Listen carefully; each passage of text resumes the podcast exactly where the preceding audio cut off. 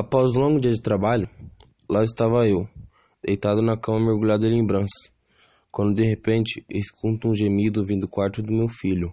Levanto quase por instinto e vou para o quarto de Brian.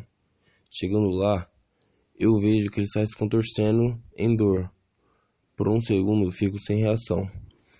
Pego ele no colo, coloco ele no carro e vou para o hospital. Não sei o que fazer. Ele nunca ficou doente, nenhuma gripe.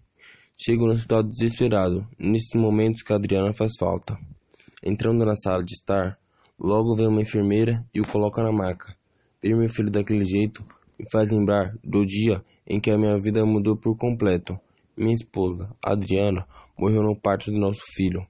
Naquele dia havia percebido que o nosso filho cresceria sem mãe.